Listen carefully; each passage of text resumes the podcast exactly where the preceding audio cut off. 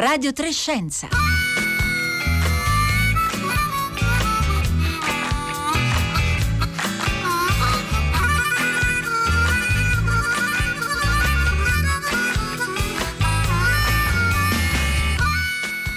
Una manciata di secondi prima delle 11:31, un buongiorno a tutte le ascoltatrici e gli ascoltatori, ben ritrovati a Radio 3 Scienza da Elisabetta Tola e da tutta la squadra lavoro, i curatori, autori del programma Rossella Panarese e Marco Motta, la redazione di Francesca Buoninconti e Roberta Fulci, l'aiuto tecnico in studio oggi è Domenico Ganci, la regia è di Marco Motta. Un saluto anche a tutte le ascoltatrici e ascoltatori che ci seguono in streaming o in podcast e che quindi ci ascoltano attraverso la app Rai Play Radio.it. Oggi è martedì 22 settembre e noi ci chiediamo qui a Radio 3 Scienza qual è il modo giusto per parlare di emergenza climatica, come si può trovare una chiave per far sì che l'emergenza climatica, il cambiamento climatico diventino davvero una storia di cui parliamo molto più spesso di quanto non siamo abituati a fare, di cui riusciamo ad affrontare i diversi aspetti. Lo si può fare partendo probabilmente, questo è un nostro suggerimento, dai territori, dalle storie delle persone, ma chiediamo a voi ascoltatrici e ascoltatori di raccontarci anche come vorreste sentire parlare di clima e quali sono le domande o anche le esperienze che avete rispetto alle esperienze di cambiamento che state direttamente vedendo con i vostri occhi. Potete raccontarcelo al 335 5634 296, numero di SMS o di WhatsApp, oppure sui nostri profili Twitter e Facebook, dove ci trovate con Radio 3 Scienza con il 3 in cifra.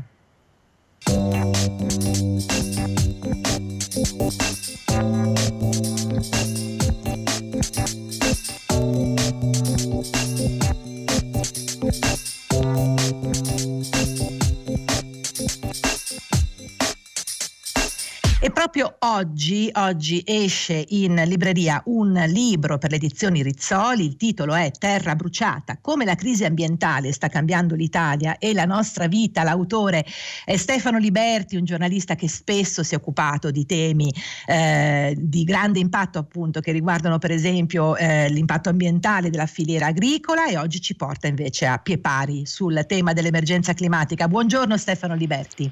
Buongiorno Elisabetta.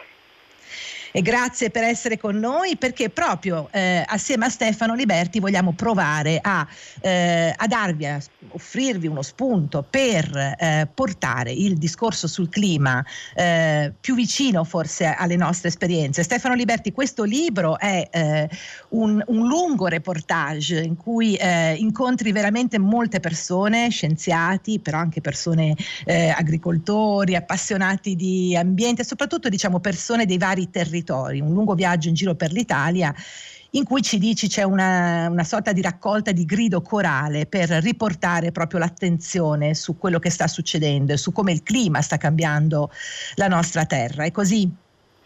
Io ho viaggiato per circa un anno nel nostro paese, in Italia, nei vari territori che lo compongono, per cercare di capire quali fossero gli effetti del surriscaldamento globale, del cambiamento climatico, e parlando appunto sia con scienziati, climatologi, fisici dell'atmosfera, oceanografi, ma anche e soprattutto con persone normali che sui territori vivono, quindi agricoltori, pastori, apicoltori, operatori del turismo, insomma tutte persone che, come dire, vivono i cambiamenti sulla propria pelle.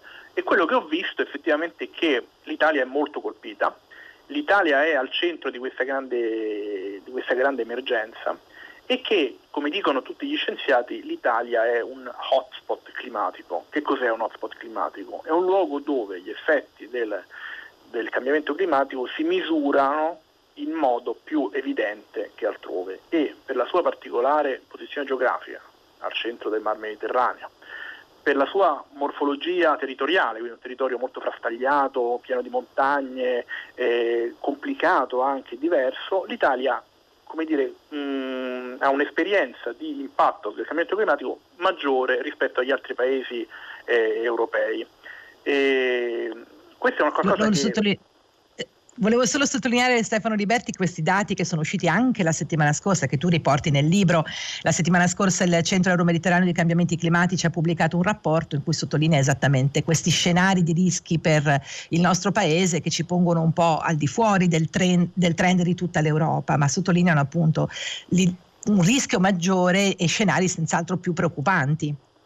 Ma la cosa più sorprendente secondo me è che questa cosa è molto chiara non solo agli scienziati che appunto lanciano gridi d'allarme, ma anche alle persone normali che vivono sui territori.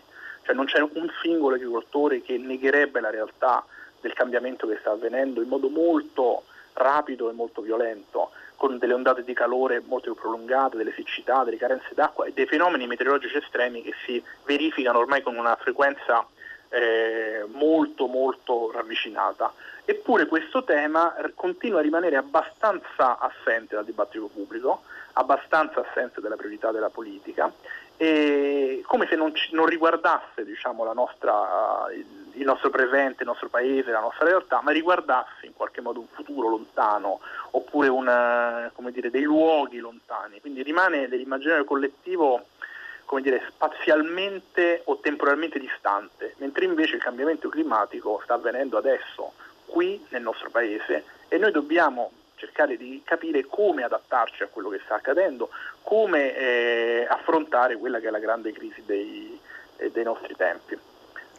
Uno degli elementi caratterizzanti questo libro, Stefano Liberti, se posso permettermi, è proprio il fatto che non è un elenco di dati, di scenari scientifici, tecnici, di possibili soluzioni. C'è un racconto che parte molto dalle persone. Allora ti vorrei chiedere di accompagnarci un po' in questo viaggio. Abbiamo parlato molto quest'estate qui a Radio 3 Scienza del tema dei ghiacciai, seguendo un percorso fatto dal fotografo alpinista Fabiano Ventura, e quindi un ciclo di trasmissioni che si intitola Sulle tracce dei ghiacciai. Lo potete anche riascoltare su Rai Play Radio. Tu apri appunto proprio dai ghiacciai e dal fatto di esserci andato in visita, di avere misurato e visto tutte quelle che sono i cambiamenti che stanno avvenendo in questi ambienti, ma c'è un capitolo che a me ha colpito molto, perché è quello dedicato al fiume Po, di cui giustamente tu dici parliamo pochissimo, come se questo fiume non lo conoscessimo, non lo considerassimo in tutto il suo ruolo e in tutta la sua importanza. E un po' tu hai percorso il Po, diciamo, dall'inizio alla fine, e ci vuoi accompagnare lungo il Po per vedere cosa si vede, che cosa significa il cambiamento da quel punto di vista? Sì, come dicevi te, il libro è un grande viaggio attraverso l'Italia, anche bellissima e affascinante, che io ho compiuto tutto l'anno scorso, appunto dalle Alpi fino alla Sicilia, e una parte di questo libro, 2 capitoli, sono dedicati al fiume Po, che dovrebbe essere il simbolo dell'Italia, il più grande fiume italiano, ma che però invece è un grande dimenticato. Allora io sono partito dalla sorgente, dal Monviso, e sono arrivato fino al delta del Po, ripercorrendo un po' tutte le varie tappe, e mi sono accorto che il Po come moltissimi altri fiumi, ma il Po è un po' un simbolo, sta subendo fortissimamente gli impatti del cambiamento climatico, perché ha un andamento completamente erratico, e questo te lo dicono tutti, sia chi vive vicino al Monviso, quindi alla sorgente del fiume, sia chi vive alla fine nella provincia di Rovigo, nella provincia di Ferrara, dove c'è il delta. Perché tu sostanzialmente si stanno verificando negli ultimi anni tutta una serie di secche, di magre, come si dice, in momenti del tutto assurdi, quando non dovrebbero succedere. Io sono stato a Boretto, che è in provincia di Reggio Emilia, nella parte, diciamo, a metà del Po, e quando sono stato io ad ottobre, quindi quando normalmente è un periodo di piena, invece il livello era 5 metri sotto lo zero. E salvo poi che questi fenomeni di secca a un certo punto cambiano repentinamente, con delle piene improvvise, e quindi c'è un enorme afflusso di acqua che in modo devastante. Questo è un po', diciamo, lo specchio di quello che sta avvenendo nel nostro paese, in cui abbiamo un intensificarsi dei fenomeni estremi. Quindi abbiamo delle piogge che non sono più distribuite, ma avvengono tutte insieme in un dato momento, e quindi sono meno gestibili, e poi abbiamo delle lunghe ondate di calore e delle lunghe ondate di siccità. Questo avviene tutti gli anni, eppure non viene tanto discusso. Io porto sempre un esempio che secondo me è molto interessante. Nel 2003 c'è stata una grande ondata di calore in Europa, ci sono stati 70.000 morti, che è una quantità mostruosa determinata da questa ondata di calore, eppure questa cosa qui non viene ricordata, non fa parte della nostra memoria collettiva. 70.000 morti sono un numero di morti che è paragonabile a quello di una guerra, eppure non fa parte della nostra storia. Allora, quando vai a parlare con gli esperti, loro ti dicono quella cosa lì che si verificava nel 2003 e che poi si è riverificata in maniera meno violenta anche di nuovo nel 2017. Questa cosa qui sarà la nostra realtà. Adesso io non voglio essere catastrofista, però effettivamente noi dobbiamo entrare in un'ottica che il clima sta cambiando e quindi noi dobbiamo adattarci a un clima che cambia e dobbiamo adattare i nostri territori, il nostro modo di produrre, il nostro comparto agricolo, la nostra industria. Tutti noi ci dobbiamo adattare ad una realtà che è diversa, che sarà diversa, che già è diversa rispetto a 30-40 anni fa. Ecco, su questo senz'altro Stefano Liberti tra poco ti chiederemo anche degli esempi di chi sta anche provando a mettere in campo delle strategie, dei modi di adattamento, ma ti chiederei ancora una storia. Tu eri a Venezia la sera in cui c'è stata l'inondazione del 2019 e racconti molto bene questo fatto che ti stai muovendo nella città sentendo le sirene che progressivamente danno informazione sul fatto che l'acqua si alza sempre più. Ecco, prova a raccontarci anche quell'elemento lì. L'acqua alta a Venezia è un fatto di routine, ma quell'acqua alta è invece poi stata spiegata proprio come un fenomeno invece estremo e molto particolare. Sì, io mi trovo a Venezia per caso proprio nel momento della grande acqua alta dell'anno scorso, il 12 novembre. Ovviamente tu fai un libro sul cambiamento climatico in Italia, Venezia è una tappa più o meno obbligata, no? Quindi avevo messo in campo, avevo programmato una missione di una settimana a Venezia proprio in quel momento, fissando tutta una serie di appuntamenti che sono poi saltati tutti ovviamente, perché mi sono trovato a vivere sulla mia pelle quel fenomeno lì, che è stato un fenomeno incredibile, perché l'acqua si è alzata a una velocità spaventosa, non prevista da nessuno, con il centro maree che è l'ente che monitora l'andamento della marea e lancia le allerte. Ci sono tutta una serie di sirene di diverse intensità che vengono fatte scattare in occasione dell'acqua alta e l'acqua si alzava sempre di più. Ora, quello che è avvenuto il 12 novembre è un fenomeno eccezionale per tutta una serie di ragioni, perché è stato determinato da un vento che non si era mai visto e che non è stato previsto da nessuno, perché i modelli previsionali si basano su quello che è accaduto nel passato e quindi, essendo questa cosa una cosa nuova, non sono stati in grado di misurare l'ampiezza di quello che sarebbe avvenuto. Quello però che poi è successo, perché il 12 novembre è successo, la marea ha raggiunto i 187 centimetri, che è il secondo livello più alto di sempre dopo quello del 1966.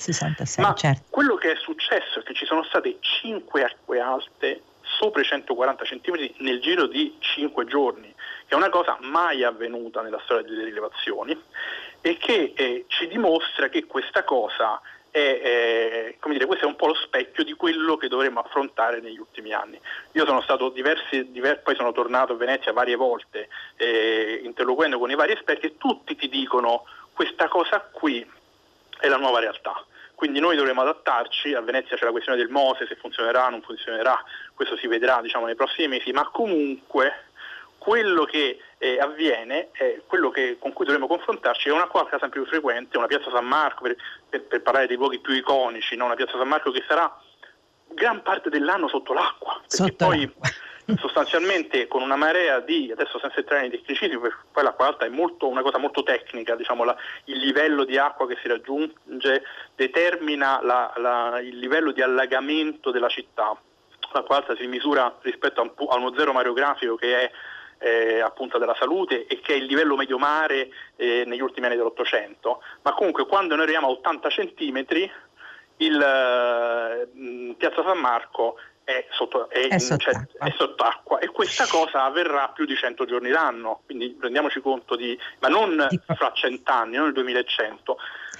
Non solo Piazza San Marco sarà sott'acqua, ma anche molti primi piani delle case, negozi e via dicendo. Stefano Liberti, tu lo racconti molto bene, anche proprio raccogliendo i racconti delle persone. Elisabetta su Facebook ci dice: la gente comune alla scuola queste frasi non dicono nulla, ci vuole cultura, capacità e metodo di ragionamento, non un diploma per capire. È un'impresa titanica cercare di far ragionare la gente sulla realtà sensoriale, cioè sull'impatto l'impatto reale del cambiamento sulle vite delle persone. Allora Stefano Liberti, ti propongo di restare con noi, ma saluto in studio anche in studio a Roma Marco Motta, che ci porterà un altro punto di vista. Buongiorno Marco. Buongiorno Elisabetta, buongiorno alle ascoltatrici e agli ascoltatori. Naturalmente saluto anche Stefano Liberti, che appunto poco fa ci parlava dell'esperienza di Venezia, dell'acqua alta, dell'intensificarsi di eventi estremi, e un altro luogo dove sicuramente si stanno sperimentando questa intensificazione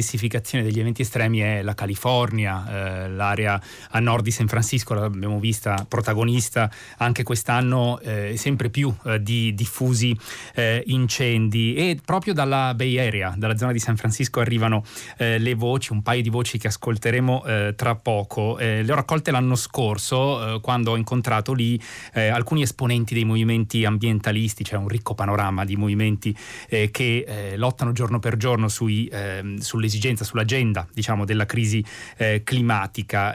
Alcune di queste voci le abbiamo raccolte in un video pubblicato proprio nei giorni scorsi sul sito dell'International Feature Conference. Allora, che cos'è l'International Feature Conference? È una conferenza internazionale che si è svolta appunto online la settimana scorsa.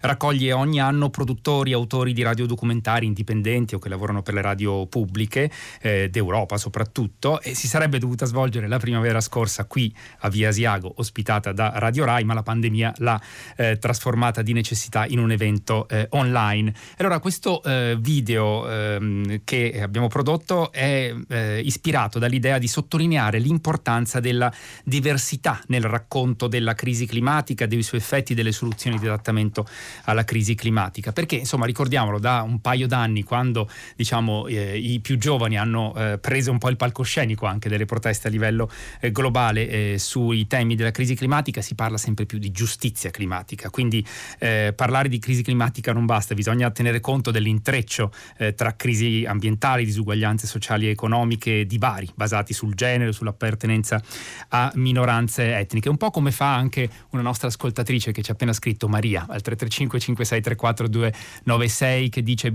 non basta dire salviamo il pianeta, bisogna dire salviamo l'umanità, la sua salute, i suoi figli e nipoti, il benessere economico e sociale. Allora la prima voce che vi propongo di sentire assieme è quella di Julian Brave NoiseCat. Ha 26 anni, fa parte della comunità di nativi americani e ci ha raccontato come le minoranze di colore negli Stati Uniti siano sempre state le più esposte agli effetti dell'inquinamento e della crisi ecologica, ancor prima della crisi ambientale di cui stiamo vivendo adesso gli effetti, con raffinerie, impianti, autostrade, miniere che hanno impattato molto proprio sulle comunità delle minoranze di colore. Allora sentiamo che cosa ci ha detto.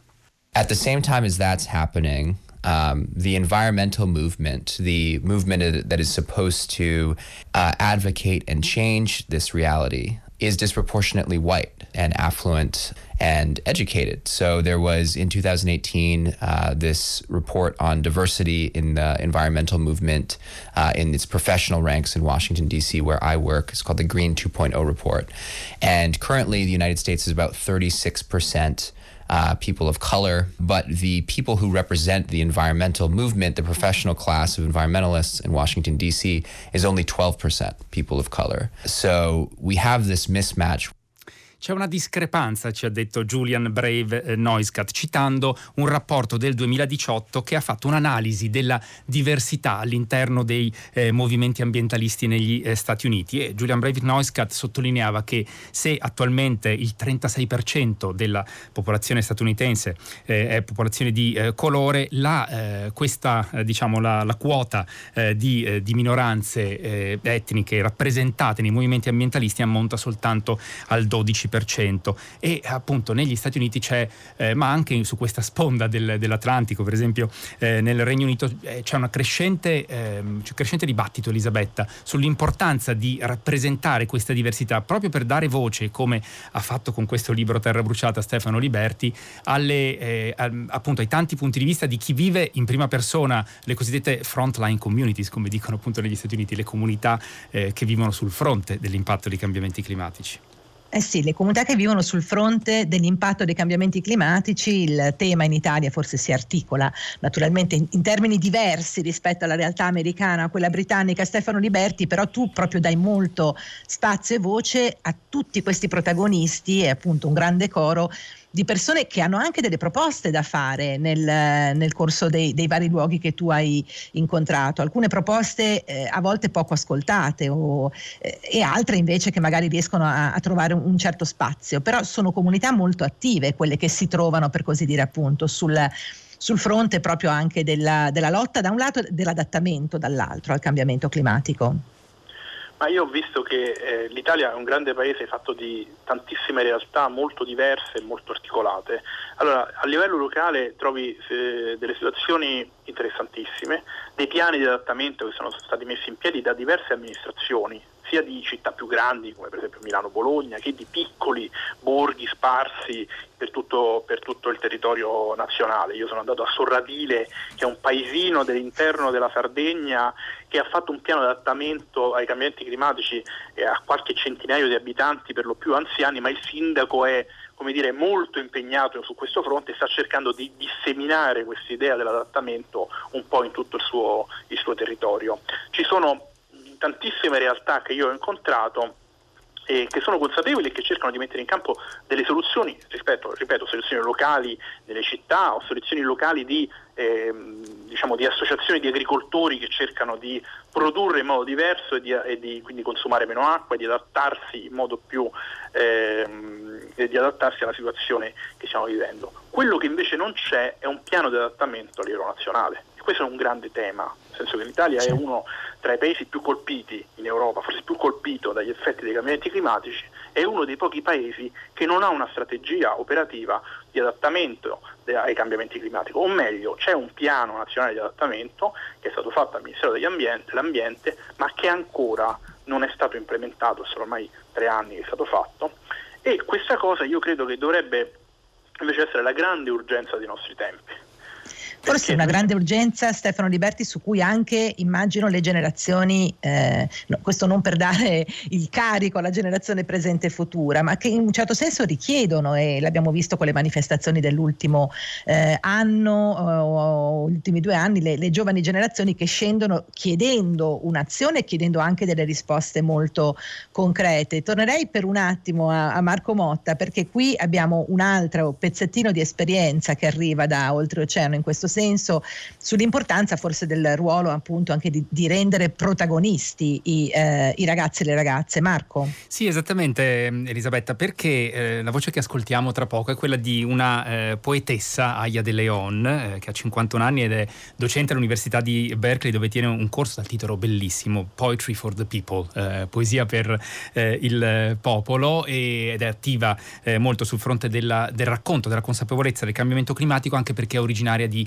Porto Rico, che lo ricordiamo nel 2017 fu devastata dal passaggio dell'uragano Maria, che fece quasi 3.000 vittime. Aya De Leon racconta della difficoltà che hanno i suoi studenti, sono soprattutto appartenenti alle minoranze di colore, a sentirsi protagonisti di questa battaglia appunto sulla crisi climatica. Sentiamo cosa ci ha detto.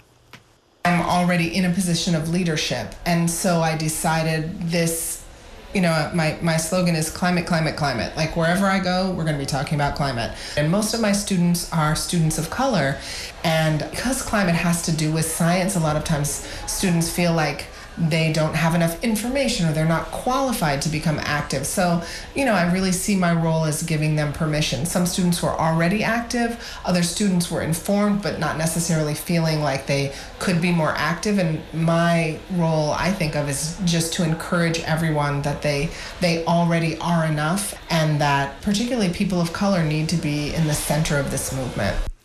E avete sentito, insomma, Aya De Leon che racconta il suo slogan è clima, clima, clima. Dovunque vada parla con i ragazzi della crisi climatica e l'importanza che però il suo ruolo di insegnante è quello di motivare, in qualche maniera dare il permesso di sentirsi protagonisti a questi ragazzi che magari si sentono inadeguati all'inizio, non abbastanza informati dal punto di vista scientifico sulla natura appunto della crisi climatica. E questo lei lo sente davvero come un ruolo prioritario, quello di coinvolgerli e renderli protagonisti con le loro voci, perché ci sono, li sentirete se vorrete andare a vedere questo video che troverete sul nostro sito e sul sito dell'International Feature Conference, troverete link sulla nostra pagina e sui nostri social. Ci sono anche due storie di studenti, uno originario del Sud America, un altro del sud-est asiatico, che raccontano quanto è importante per loro portare l'esperienza delle loro comunità di origine. Grazie Marco per queste testimonianze. Stefano Liberti, il tema delle persone che in prima persona parlano di clima, clima, clima, come abbiamo appena sentito, che possono quindi portare attorno a sé comunità attive che possano anche in qualche modo mobilitare, magari arrivare veramente a rendere questo un tema sull'agenda nazionale. Hai incontrato persone con questo tipo di forza e di ispirazione, ne racconti parecchie nel tuo libro? Ne ho incontrate moltissime che si muovono, divulgano nei propri territori. Ho incontrato anche il movimento studentesco, ovviamente il movimento dei Fridays for Future, che hanno una consapevolezza molto più elevata della generazione successiva. Non ho incontrato delle figure in grado veramente di portare il tema a livello nazionale nel dibattito, o meglio, quello che ho incontrato è una certa resistenza a fare questo e mi sono anche interrogato sul perché noi non stiamo parlando di qualcosa che tutti i rapporti, tutti i dati ci indicano come essere la maggiore urgenza. Forse perché c'è un meccanismo di rimozione che è determinato dal fatto che quando una soluzione è difficile da trovare si tende a rimuovere il problema. C'è un meccanismo proprio psicologico, secondo me, che è quello che riguarda l'Italia, ma forse riguarda un po' tutto il mondo, nel senso che non affrontiamo qualcosa a meno che non succede il pandemonio, come ci ha dimostrato peraltro la pandemia del Covid-19. Nel momento in cui arriva, noi mettiamo in atto delle strategie di gestione nell'emergenza che possono anche rivelarsi molto buone, ma non agiamo mai in prevenzione. Allora, su questo tema, Stefano Liberti, ti chiederei, abbiamo ancora un minuto, di riflettere un attimo insieme. Tendiamo a gestire l'emergenza, in questo a volte siamo anche abbastanza bravi, qualche volta di più e qualche volta di meno. Facciamo fatica a gestire qualcosa che però a questo punto è molto consistente e già presente. Non è che si tratta appunto di un'emergenza futura.